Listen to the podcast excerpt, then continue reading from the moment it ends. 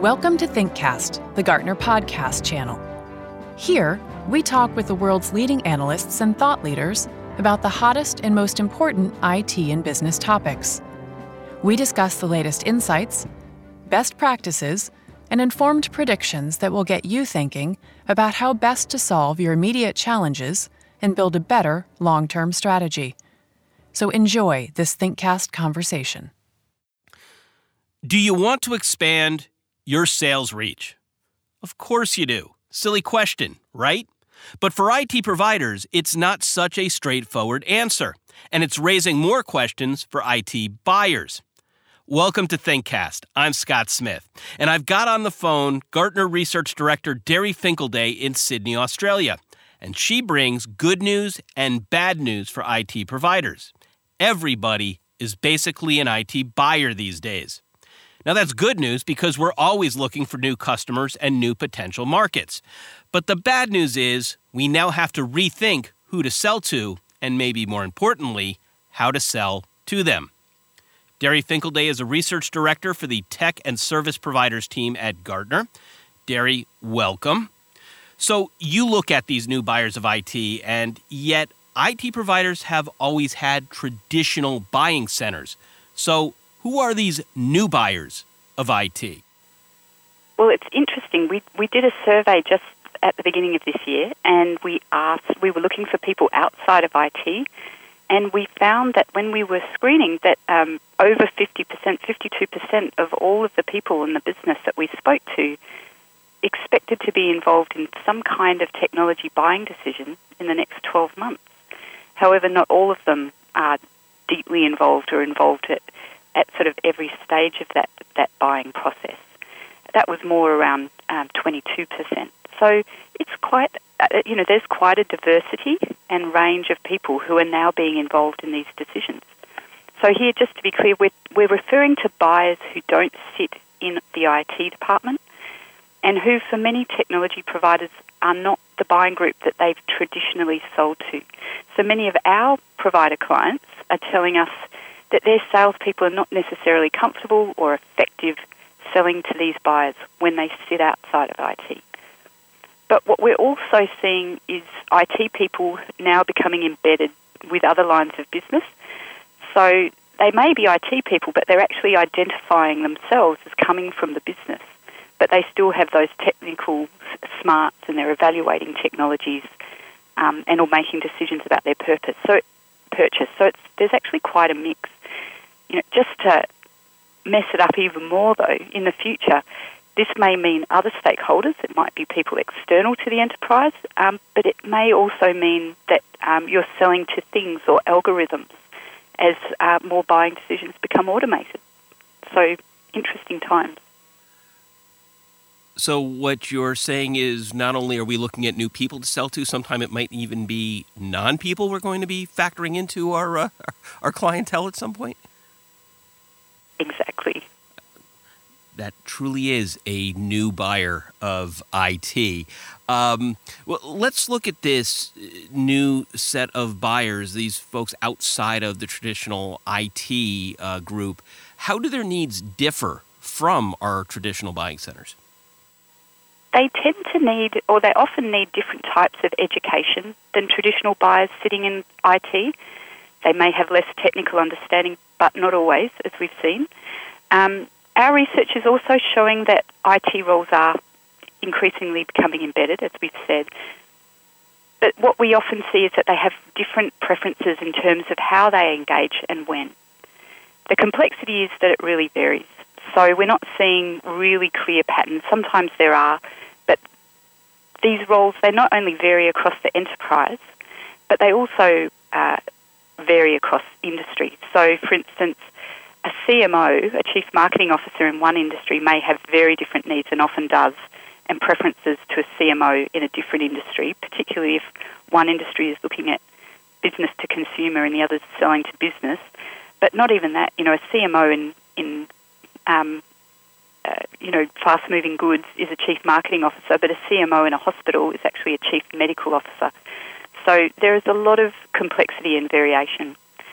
Um, they also approach buying differently. They still have a large propensity to self educate, but what they're focusing on is not going to be the features and functions that providers are so beloved of describing on their websites and communications.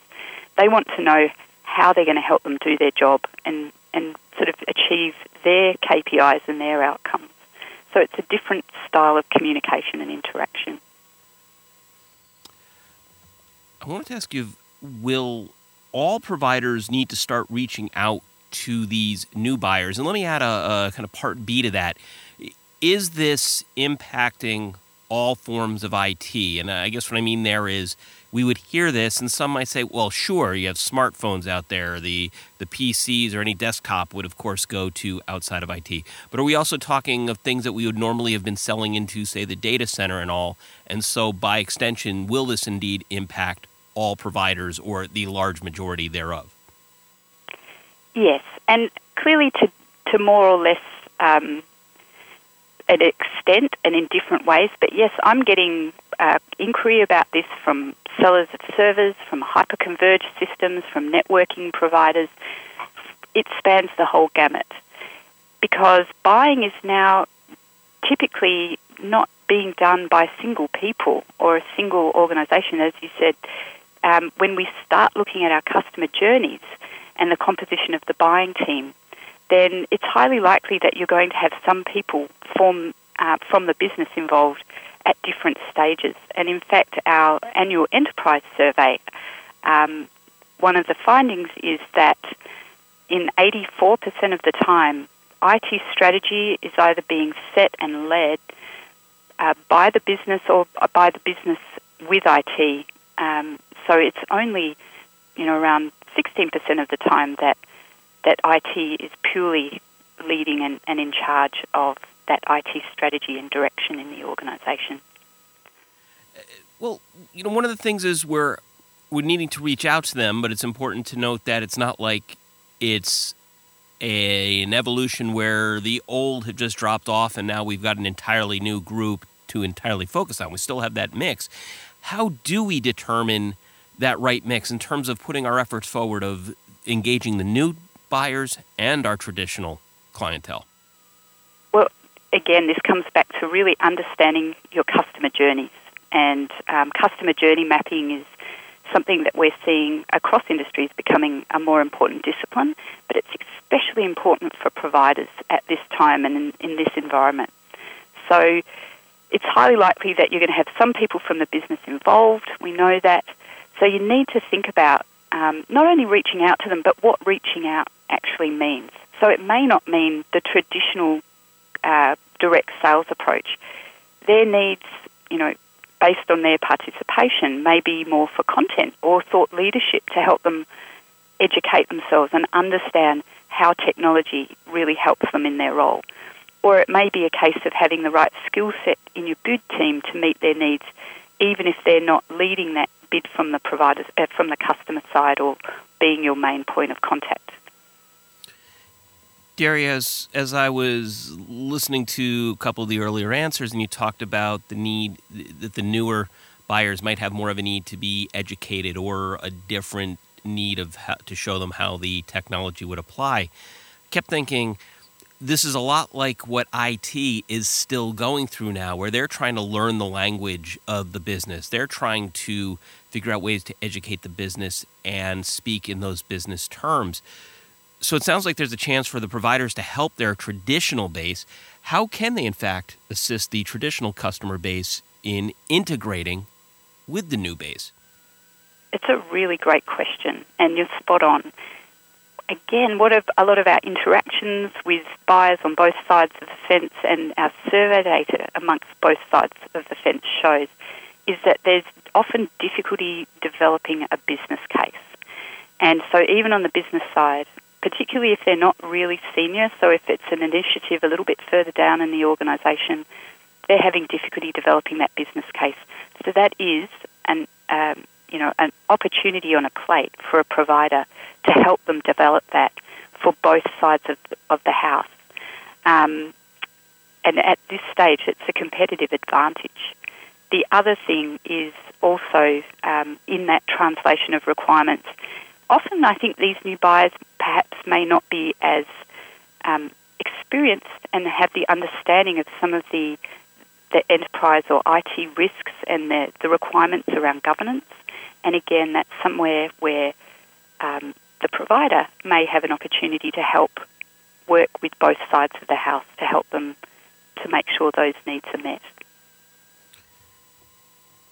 How, Derry, does this impact the selling process? Because as you've been uh, kind of uh, alluding to, not, not so subtly, in fact, that what we've always done is not necessarily the way to do it with this new group. So, how do we have to adjust the way we sell in order to reach into this new um, this new wing of customers?